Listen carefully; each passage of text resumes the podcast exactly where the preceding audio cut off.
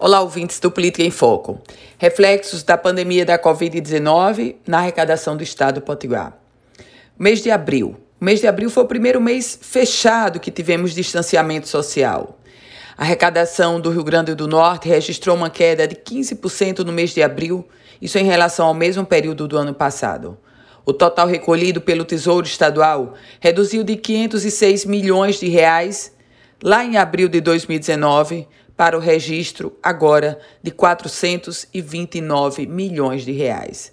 A redução foi influenciada, sobretudo, pela queda do ICMS, que registrou uma redução de 14%.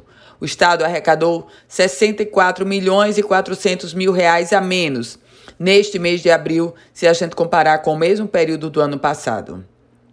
Segundo os dados da Secretaria Estadual de Tributação, o comércio varejista, um dos que detém as maiores concentrações de empresas no estado, teve um recuo de 23% no comparativo com o período de 2019. O setor de combustível registrou uma redução de 9%, com uma arrecadação que caiu de 97 milhões de reais para 89 milhões de reais. Já o setor de transporte, esse apresentou uma alta de 24%. Eu volto com outras informações aqui no Política em Foco com Ana Ruth Dantas.